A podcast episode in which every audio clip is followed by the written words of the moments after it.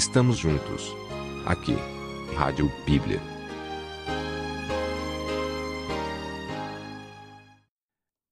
Em Atos 4, os apóstolos Pedro e João estão apregoando o nome de Jesus. E eles proclamam em Jesus algo fantástico, algo magnífico: a ressurreição dentre os mortos.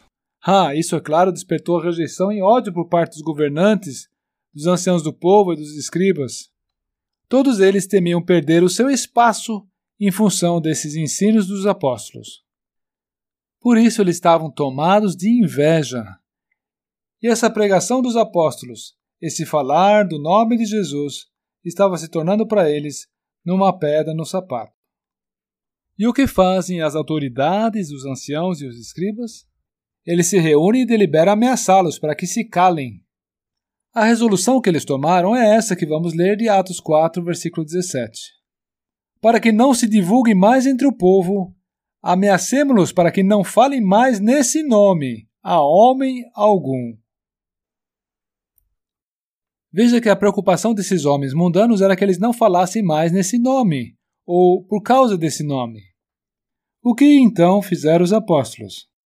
Ficaram desanimados e tiveram que acatar a ordem. É isso? Não. Vamos dedicar um pouco de atenção à forma e ao teor da resposta que eles deram. Julgai vós ser justo diante de Deus, ouvir-vos antes a vós do que a Deus. Porque não podemos deixar de falar do que temos visto e ouvido. Atos 4, versículos 19 e 20. Foi justamente o nome de Jesus que lhes deu ousadia para falar.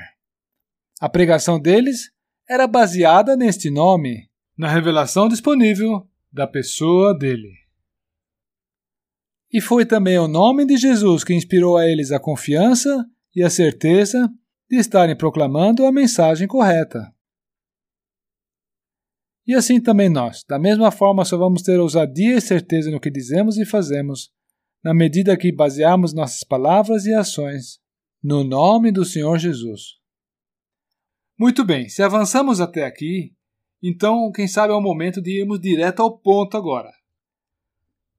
Você sabe o que isso implica na prática?